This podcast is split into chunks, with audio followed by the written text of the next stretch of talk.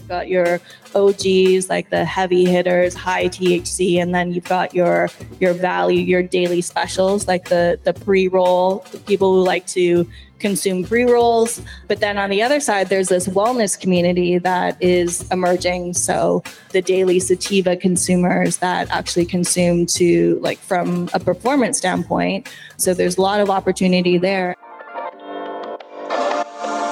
Hi, this is Neil, and it's time for a special bonus edition of Cannabis Daily. On November the 3rd, over 400 industry leaders, investors, and policymakers gathered at the New York Academy of Medicine to discuss the future of the New York cannabis market. Here is one of the speakers at that event. By the way, tickets are now on sale for the 2023 conference in October next year. Get them now at cannabisnewyork.live. So now our next panel will touch on trends, behaviors, and insights that help paint an accurate profile of today's consumers.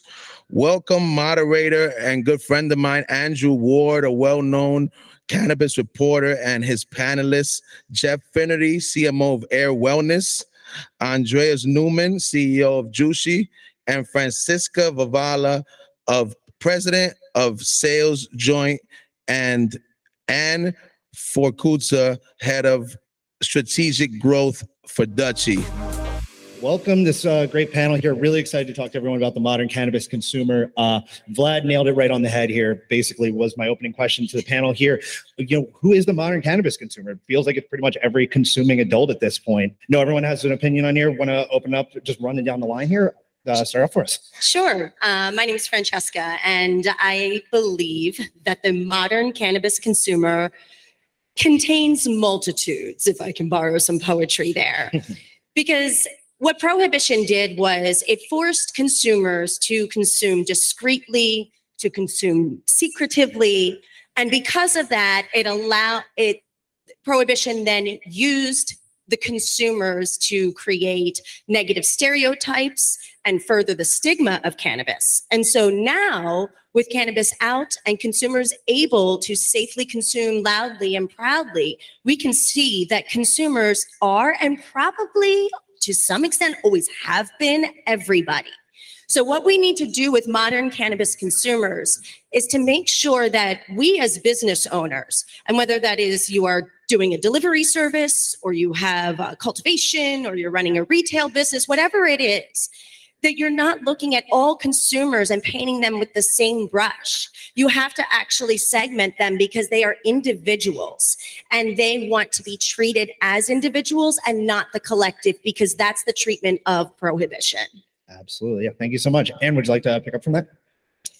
Yes, thank you, Andrew. And Thank you, Business of Cannabis and Prohibition Partners for putting on this event. I'm with Dutchie. Uh, those of you who are not familiar with Dutchie, we provide an all-in-one dispensary platform solution specifically designed uh, for cannabis retailers where there are lots of cannabis consumers. And we work with over 6,000 dispensaries all across North America, uh, including Canada, which is where I currently reside. I'm in Vancouver, Canada home of the beautiful BC Bud.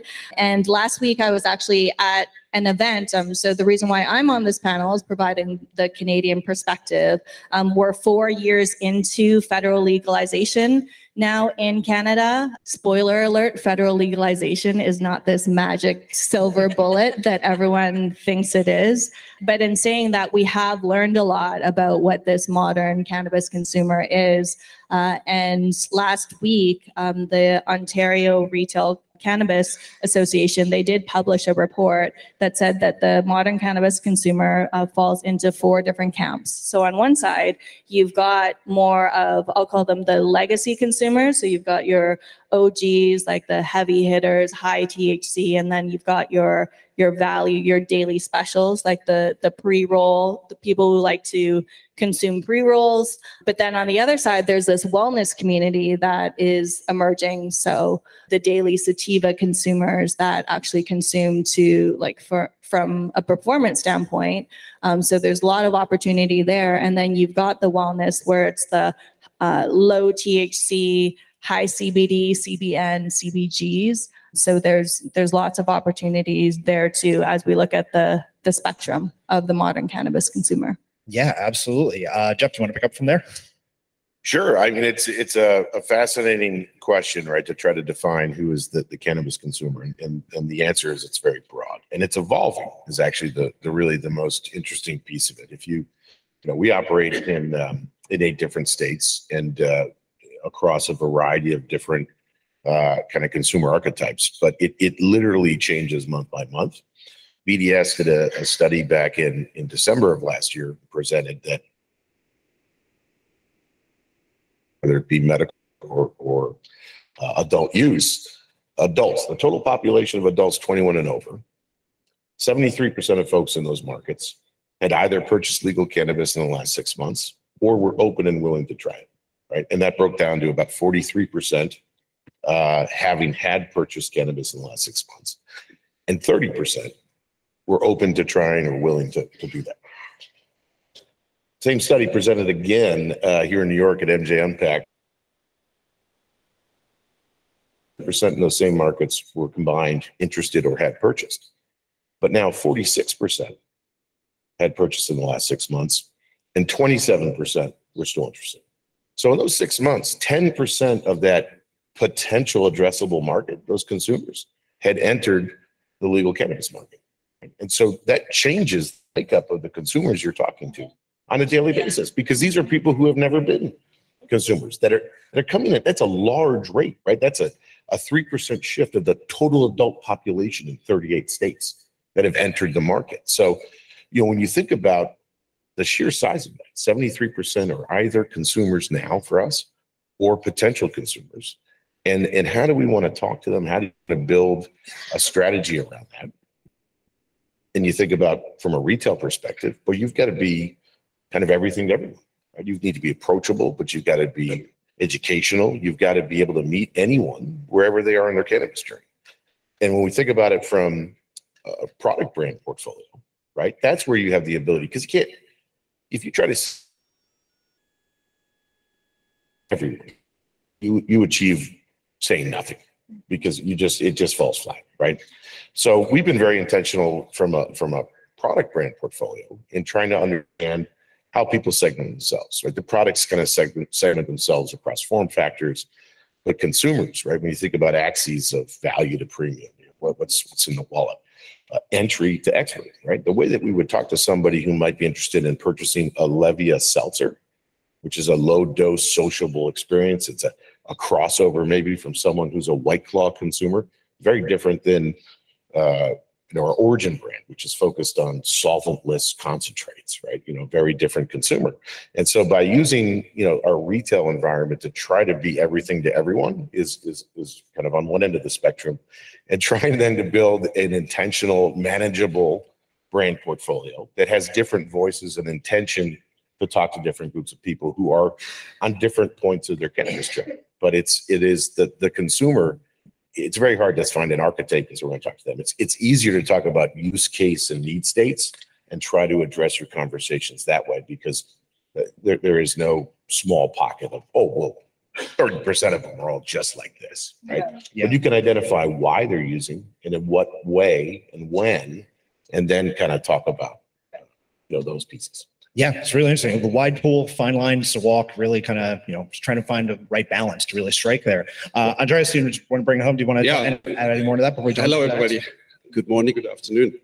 It's great to be here. So we start, I, I have to take this a little bit different because you guys, it's hard to go last here. What We made it tough for you. So, so the thing is, so when we started Jushi like four years ago, we were just a literally a PowerPoint presentation, and we were able to raise money. And then it was the decision was made: what do we start first? So we did retail first. This was our strategy, and that at that time I think was interesting. There was no really we we bought our first uh, retail brand Beyond Hello in Pennsylvania, a medical state, and what happened was like these these were totally non-digital so you didn't know who the customer was. That was interesting. And that always obviously is like in lots of uh, smaller stores or not being part of an mso is still the case. So people don't know the customer. So who is the customer? Most of the time it's a customer like around six miles around the actually facility or the, the dispensary because it's like it's like the local store right? People go to the local store. And so then we we started to install in the midst of COVID. Uh, we started to install systems like Dutchie, like like Jane, and that changed the game. Now we saw at least who came, what are they buying, what are the what are the habits when are they coming back which days are the great days. So that goes that goes in all that data now started to come in. Then we had to build our data warehouse. We had to think about big data. We had to think about what brands we're going to create what you just said what brands we're going to create for those customers what are they looking for. Uh, we have lots of medical states. So we're in six states. We're starting in virginia down to nevada so you have customers in virginia completely new to the game or you have like in nevada you have like tourists coming in from all over the world so it's everybody wants it. People have their circle uh, to get introduced to it. I think uh, sometimes vaping is first, and then they go into edibles, and then the edibles maybe bad experience, too much edibles, then they go somewhere else, and they end up the absolute connoisseur ends up in concentrates maybe. So it's really it's really uh, from our profiles now. After we've collecting, we've grown to nearly 40 stores now in six states so I would say it's an older demographic. The younger demographic, under 25s, they go still illicit market because it's cheaper. And then we're seeing women and women and men nearly equally. Women a little bit more, more and women always more important than men. because they make all the decisions, as we know. Surprisingly, gets a little bit older, and those people, they of course they they're looking for pain and stress, balance their life in a different way than than with uh, with with other with other uh, ingredients you could take. So I think it it it, it's a little bit older demographic, but it really depends for each store around the about the surrounding, right? You have this this literally the six miles circle around it, I would say. Yeah. And New York, especially too. I just want to jump in. You mentioned the different neighborhoods, like New York. It's its own country in some sense, right? How you how you market and speak to consumers in Western New York or upstate is very different than how you would market to like the city, even. Yeah, absolutely. The segmentation, focusing on the market, is such an important aspect, and we're just starting to realize or understand it. It seems like you know, with such a large consumer base, everyone thinks like, oh, cannabis can turn a profit. Obviously, that has been a struggle, and you know, there's many, many hurdles to it. One of the big ones that we talked about previous to this was excise taxes, but there seems to be a lot of hurdles in uh, reaching that large market base and turning a profit. Can you kind of shed some light on just some of the hardships that uh, brands have had to face, and you know, just targeting that audience as well as just becoming a profitable industry? Uh, Andy, you want to start? So I know you were talking about the. I think Dre should go first, just because you Oh, know he you. had to go last. So yeah. I think thank Happy you. to turn it over. Yeah. So, so we talk about brands, right? Uh, for example, so brands, I think they have a very, very hard time at the moment. Uh, specifically, those markets like California. There's so much demand, there's so much product, and everybody's fighting for like, like, like the store space. So retail is a good place to be, I think. What we do is we really starting really to focus now on our house brands, and there's the challenge. Now we have the data. There's the challenge how to decide where to focus on. So there's lots of categories. Sometimes, like one interesting category we found, we kind of invented that. There's a brand we have called Sachet, which is just the stuff which falls down on the floor normally and then goes to distillation normally.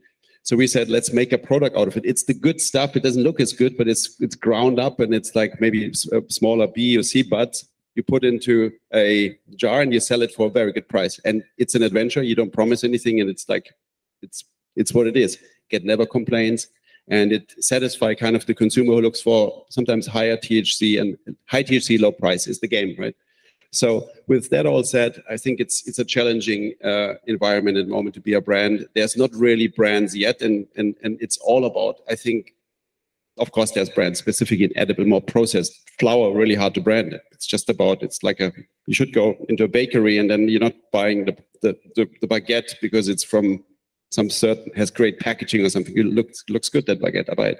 So I think branding is coming. It's going to be huge. And now we're creating the brands of the future, but it's very hard because it's all about something else at the moment.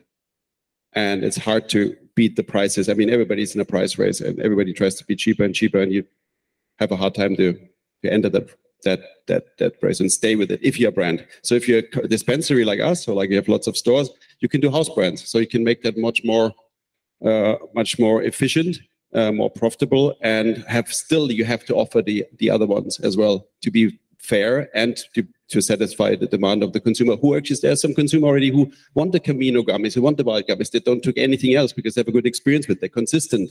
So, but I think for everybody to finish it off, focus on quality. If you have the quality right, then you can build the brand, not the other way around. Because one time you get something bad, you're never going to go back to it.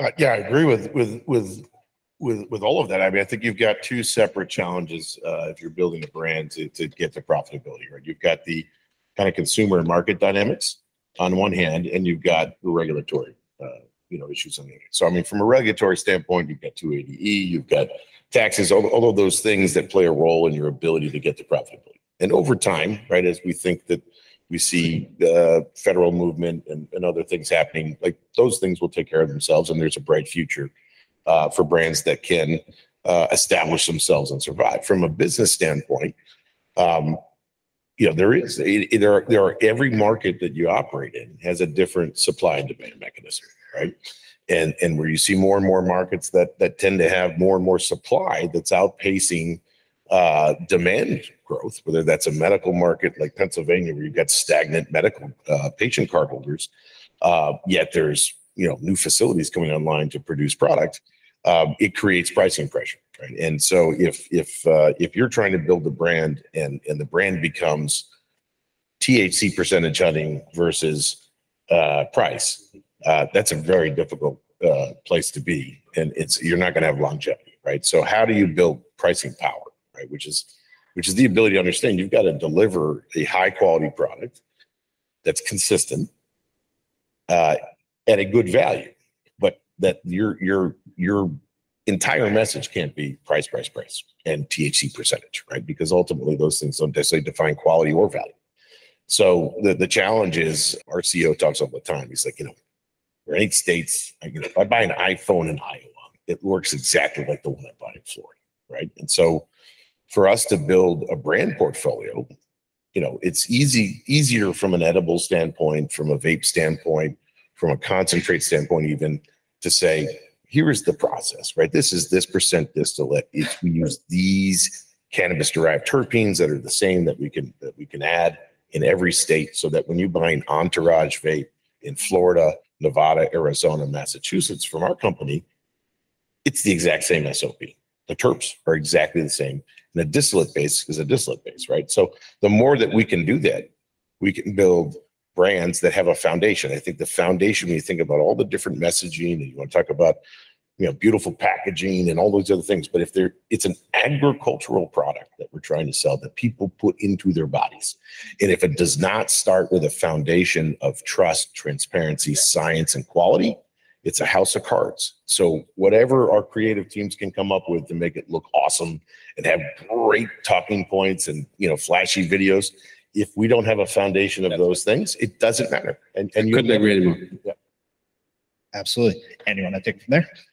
Yeah, so I'll, I'll take a slightly different approach, um, but just to build up on the foundation component, what we've seen in in Canada is um, the the excise tax has eventually has essentially like crippled a lot of these really good brands um, and craft cannabis uh, craft cannabis companies uh, just because the excise tax in Canada starts at the wholesale level. So when you look at the unit of economics, um, certain assumptions were made where the total cost of goods were maybe in the three to four dollar range uh, per gram. And then that that has since evolved into 10 11 dollars. So when you think about the excise tax being taxed on at the wholesale level by the time it gets to the consumer and by the time it gets to that retail level you have that compounding tax effect. Um, and the unit economics just does not make sense. And so entire it it's crippling the industry before it's even starting. I'm really hopeful in new york because there's been a lot of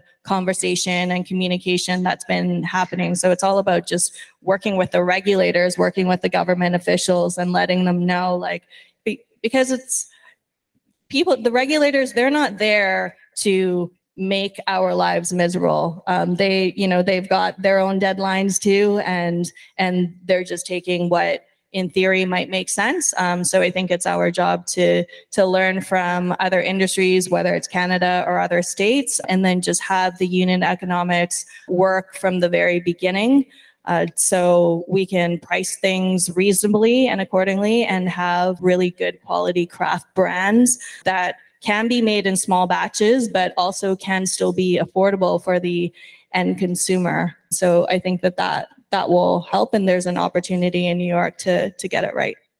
Absolutely. And Francesca, what are, what are your thoughts on that? Thank you. Um, well, I think profitability doesn't get anywhere without sales, which unfortunately in cannabis is considered a four letter word uh, because there's a stigma around sales. I mean, as a profession in general, the idea that sales is is sleazy, it's it's cheesy, it's boring, it's annoying. And the nicest thing anybody says about sales is that anyone can do sales. Well, when that said, I know that that means nobody's owning it and it's not a priority. And sales needs to be your second priority in your cannabis business, second only to product quality, which let's assume compliance is not an issue. So if you make sales your second priority, then you can talk about how to improve the wholesales infrastructure to create a, an experience that the people who are buying from you want to have again. Because as we know, keeping an existing customer is way cheaper than acquiring new customers. So profitability, profitability is built on the back of repeat sales, which requires a prioritization of sales and in particular what we call professional sales and taking care of the whole sales infrastructure managing your customer pyramid making sure that you are intentionally and strategically working your sales efforts and not relying on one component in it such as branding or quality or whatever it is. It needs all of that. So if we make sure that we prioritize sales, talk about sales, train our salespeople, manage our salespeople, create environments our salespeople want to be in for a long term because they have a career in sales, then we can create environments that have brands, that have experiences that are repeatable, sustainable, and growth oriented. Absolutely. Thank you all for that. I appreciate that. This next question. Yeah, absolutely. Um, this next question deserves a lot more time than we have for it, but I just want to kind of get in it because it's a really important topic. We're talking about bringing over legacy markets, the OG buyers that, like Ann mentioned, you know, the being the buying segment. A lot of times we feel larger companies are talking about it, but is it actually being prioritized about bringing these groups over? Is it still important to cater to the OG market and try to bring them over from the unlicensed side to buying over? And if it is, what is your company doing to bring them over? And I do apologize, we only have a couple minutes for that. So uh, uh, we'll just write it back down the line. Sure. So, so the question is, what what can we do to bring the illicit consumers over to the legal market, right? Yeah. And is your company, is there any examples that you can offer up from your company or any ideas that you think the market could benefit from? Yeah, I think I think the idea is that you know the illicit market is is an established market, and so the only way to win illicit market consumers is the same way you compete in any other market, which is you find the gaps in that service and in and then you try and fill those gaps. You also have to meet what they obviously value in their deals with their plugs and you know their their other people, their hookups and their connections. So you've got to make sure that if they are valuing relationships, oh, you are providing a relationship experience. And then on top of that, you are looking at what maybe their plugs can't provide. Is it consistency trans, you know, is it is it consistency? Is it product quality? Is it testing? Is it transparency? Is it reliability? Whatever it is, fill the gaps, match the needs, and then also consider is that even your best customer? Because it costs money to get them. So make sure that you do it thoughtfully so that you can get a proper ROI on if you're going to bring those people over. Thanks. And uh, I can, I can go to, I have a nice story. I think we, we have in this market, in the market is Nevada, we have, we acquired like a, a retail chain called NuLeaf. And there's one store, which is uh, in, in, we call it Twain Street. It's very close to the strip. It's like close to the Wynn Hotel. There's all the entertainment there. So this is a location which is competing literally with the illicit market, right? Like there's, like, there's, and you can see it with the customers. So as I said before, every store has its own story. It's like its own Herbert Kingdom, I always call it. So there's a specific profile. So the experience of that store is totally different than all our other stores. It's kind of a French bistro, fast check-in. You walk in, you see the the buds on the shelves, like in a bakery, not like packaged in beautifully like in there all like on all the brands packaging. It's just you see the you see the butts on the on the shelves and people go in choose it and then you most most of them you sell our house brand and this is the same name name of the store. So you can see from the customer profile they're coming in they're thinking really shall i wait an hour outside on for my dealer or shall i just go there and pay like $10 more? So the prices are so so uh, competitive with the illicit market there. So that's that's the strategy. There's even billboards we have like we have nowhere in the country like that with like 49 49 dollars this and that. So that works. You can see even the billboards are working. Billboards working nowhere normally in, medical markets or something. You always see a billboard and you go to the next dispensary close to you, even with some other brand. But um, there it works. So you have to tailor basically your store to the environment and to to to compete with the illicit market. You have to do that, right? So so you have to create your environment for that for that case. Where it's other other place, if you have a dispensary in Santa Barbara and you have all the the there, there's no there's no not a big illicit market. So then it's a different looking uh, dispensary, obviously a different concept even of the store. That's our thing. Sorry, we were just figuring out some time. We got a few I more saw- extra minutes. I saw that. I saw that. All right, guys. Uh, Jeff or Ann, want to jump in? Yeah, I mean, I think you know, it's it, it really comes back to who's the consumer. Okay, now we want to talk about people who have uh, have established patterns and behaviors around uh, you know interacting with the legacy market versus uh, you know a new a new legal market, and and what can you bring to the table for them uh, that would want them to to change their established pattern of behavior, right? I, I think it starts at the community level. If you're going to open a dispensary in a community, right, you, you want to make sure that we're staffing that store with a reflection of the community around it. So the people that are working in that store are a reflection of me as somebody who's in, in, in that environment. Okay. How, how are we making an impact, right? I mean, one of the things that, uh, you know, our vision as a company is to, is to be a force for good uh, and to have a lasting positive impact on every community, customer and, and partner that we interact with. So what can we do? You know, we have, we have some, some really um, well-defined national uh, corporate social responsibility programs, but what can, what, what can we do in the community on, on, a, on a community level basis? So people see not only people that look, talk, live like they do working in those stores, but then contributing within the community. I think that's one thing you can do. The second part is, again, we're talking about establishing a- business, a legal business in a market where, where, where there was an illegal business uh, around a product that is an agricultural product you put in your body, right? So it does come back to trust, transparency, safety, and science, right? I, you can, there is traceability, seed to sale, exactly where this came from. This was tested. Here's exactly what's in the product. You, you know, you don't get that in, in a legacy market. So I, I think it's really about building community, about being transparent about who you are, about understanding what's around you and making sure that, that, that we're hiring from the base of people that are in that community, that we're, we're empowering them to make an impact in the community and then providing a transparent, safe uh, experience that's consistent that you can rely on. And, and over time, we should be able to win those consumers over.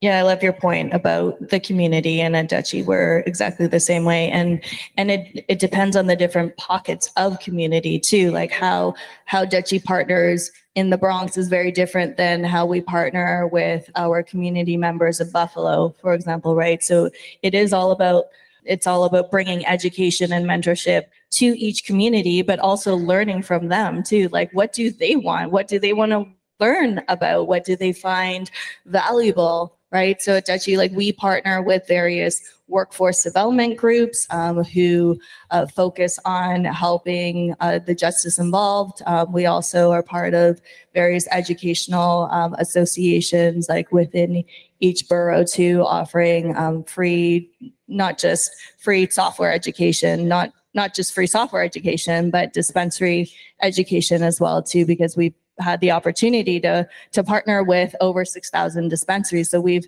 we've learned a lot, learned a lot from our dispensary partners, you know, like like Jushi, like like the people I see here in AYR. So it's it, I think that when when we partner with the community and we bring on the legacy operators through education and through mentorship and it starts from that beginning then the legacy consumers they will naturally come Interesting. And you know, focusing in on New York uh, in the last few minutes that we have, I think now on this last few minutes that we have, uh, New York is you know obviously been talked about the largest cannabis consuming uh, place in the world by a large amount, deep root connections to the legacy market, to the unlicensed side of the market. Um, we are seeing with the OCM bringing those uh, groups over through the CAURD applications, but you know, still a lot of buyers are still being reluctant. Obviously, from what we're hearing, is it takes a lot of community building and build, getting it over there. What is the confidence that the legacy market buyers from New York are going to come over in any sort of time. Uh, there seems to be deep rooted commitments, you know, plug loyalty, concerns about pricing, all the general issues, plus just New York cannabis culture uh, in there. What is the thought? And, you know, does that matter to the success of the New York market or, or can we focus on other buyers and let the OG market stay as it is? Uh, anyone want to jump in there? We'll free for all it. I don't I don't know so much about the New York market because we're not in the New York market. However, I think it's like it's one of the it's the greatest city in the world, as we know and maybe the great, second greatest is LA, but but New York will be, I think, a very challenging place to to play because there's it's already so it's already so active in like in, in, in these areas. And people are used to their ways. It's going to take a while i think to to work itself out. There's a lot of changes going to be happening. The tax have to be fixed. Now i hear there's a you you cannot be vertically integrated. I just heard that earlier. So that's a big challenge. Oh my god uh, and so on. I think it's going to be challenging, but it, it, works. It will work itself out over the years. It's lots of lots of hills to climb. Yeah, I think the mature consumers that have spent a majority of their time in the illicit market and they have their established sources are going to be the hardest to transition into the legal market. And so you really have to think about what is it worth and also like what is it that they need? What is it that they want? And also understand that um, this isn't this isn't a one size fits all and and all or nothing kind of situation. Personally i'm a hybrid buyer. You know we can buy from both legal and illegal sources and still feel the safety and transparency. So i think to get the illicit buyers to buy from you they need to have a reason. And sometimes what happens in a lot of organizations in the echo chambers of the the boardroom is that they get really attached to the words that they've created that are their value and they haven't tested them actually in the market. And so i'm just going to pick on you know quality for the easiest one here is if you are promoting yourself as having a higher quality than the illicit you know and your illicit consumer is saying well i don't trust your lab testing then your entire you know differentiation is moot and irrelevant to the person that you're trying to convince. So make sure that your um, that your offer meets the client where they are or the prospect where they are and actually speaks to converting them rather than being something that you like the sound of. It's it's not about you. It's never been about you. It'll never be about you. It is about them. Think of the buyer first. Think like a buyer in order to sell to the buyer. Anyone else want to jump on in? Yeah, uh, just like going back to your question about, you know, just people being hesitant and like legacy operators and, and consumers jumping into um, the legal framework. I, I mean, it, it is what's important here is in New York, what's very unique that I've never seen in Canada or any, any other state is that is the conversation, the back and forth conversation, right? I I think that the OCM has done um, a phenomenal job communicating the progress and being as transparent as possible. Um, so through that, it's, it's you know maybe it we're all in this hurry up and wait industry, right? So it, I think it's natural for people to be hesitant, wait wait for the dust to settle um, with the you know the CAURD applicants and the announcements and and I will give New York credit where it's like okay we see something wrong with the lab testing piece that just came out, you know, that that was an error and then it got corrected and it got corrected quite quickly. So